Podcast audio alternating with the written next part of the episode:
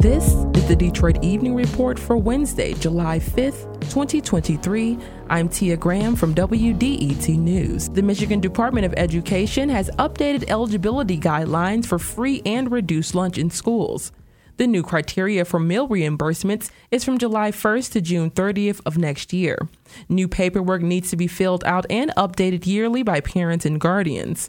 And the state's school budget was recently passed and invests $160 million to provide free meals to help ensure that fewer children are hungry. As well, a $2.5 million provision was also included to forgive all meal debt for families this past school year.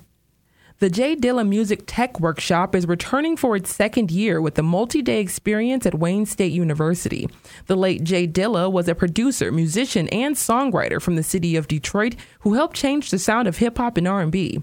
Wayne State University, along with the Save the Music organization, supports public school teachers in new and innovative ways of teaching music in the classroom, which takes inspiration from J Dilla. Teachers from public school districts in the Metro Detroit area will receive an introduction to modern music production led by Wayne State University music faculty and will use software and equipment in the J Dilla Music Tech Grant. Starting Wednesday, July 12th through Friday, July 14th, the event's happening at Wayne State University. J Dilla's mother, Ma Dukes, will be visiting July 14th from 12:30 to 1:30 in the afternoon. There will also be a roundtable Q&A with Ma Dukes, Stacy Hotwax Hale, and the teaching team. The City of Detroit, the Detroit Police Department, and the Detroit Parks and Recreation Department will host two events aimed at bringing peace to the city. Peacenik 2023 is July 8th and July 15th from 3 p.m. to 7 p.m.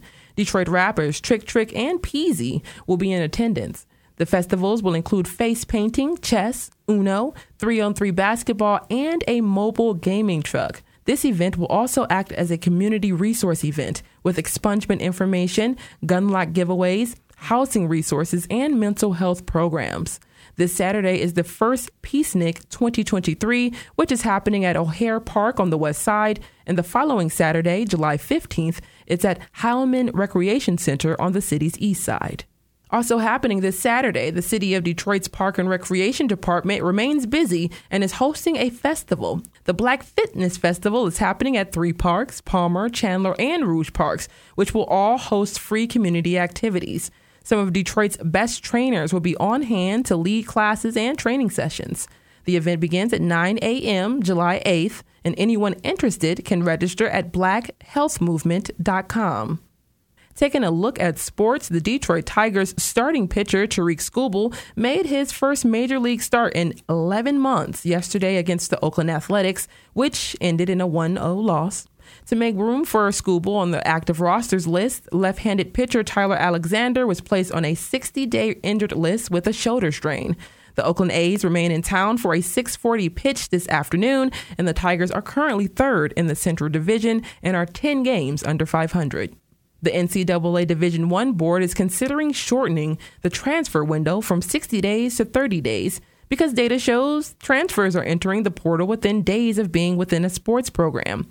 The window was initially created this year in an attempt to limit the amount of time athletes can move from one school to another and be immediately eligible to compete.